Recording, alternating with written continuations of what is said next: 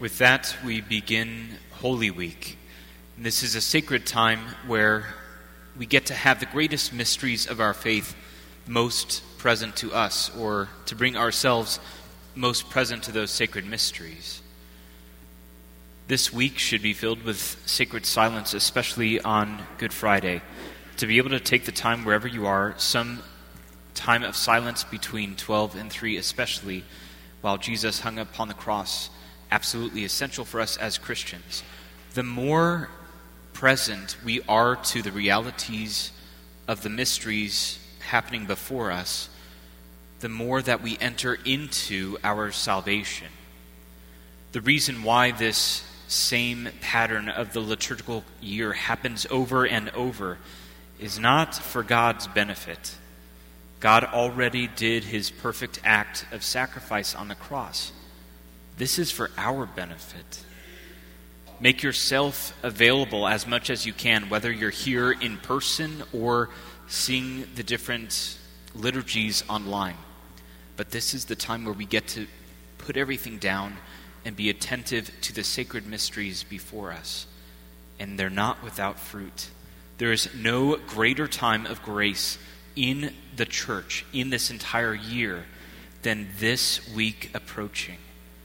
So enter into it and be faithful to the great mysteries as Christ has been faithful to us. Just to draw your attention, Holy Thursday will have Mass at 7 p.m. We'll have exposition still in the altar of repose in the narthex until midnight. Good Friday will have stations at noon, celebration of the Lord's Passion at 12:30, the Divine Mercy Chaplet at 2, bilingual stations of the cross at 7, and the bilingual celebration of the Lord's Passion at 7:30, followed by Tenebrae at 9. If you can make one of those services or Tenebrae, that would be a great way to enter into the solemnity of that day.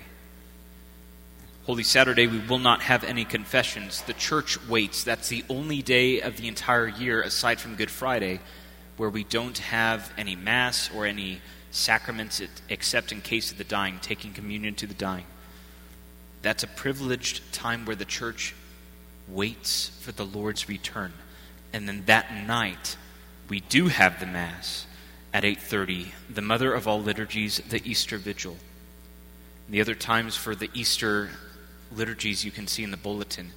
I wanted to read these over so you can begin thinking in your mind, how can I be most present to these sacred mysteries as Christ and his salvation for me has been most present to me?